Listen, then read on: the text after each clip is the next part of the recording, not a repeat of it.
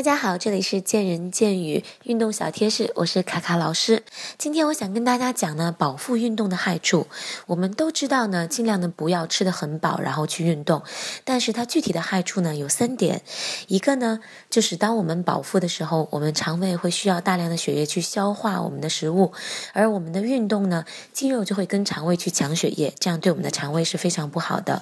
第二一点，饱腹的时候呢，会让我们的呼吸不太顺畅，所以呢就会给心脏更大的负荷，需要去供给血液给啊肌肉。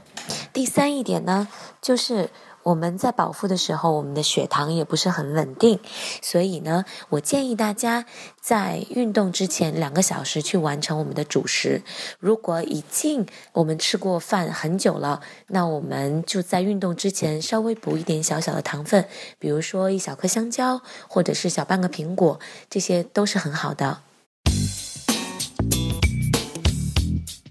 家好，我是酷爱健身的 Ada 姐。我们的节目自开播以来，受到很多听众朋友的支持和鼓励，Ada 在这里一一表示感谢。有你们，我会更加努力哦。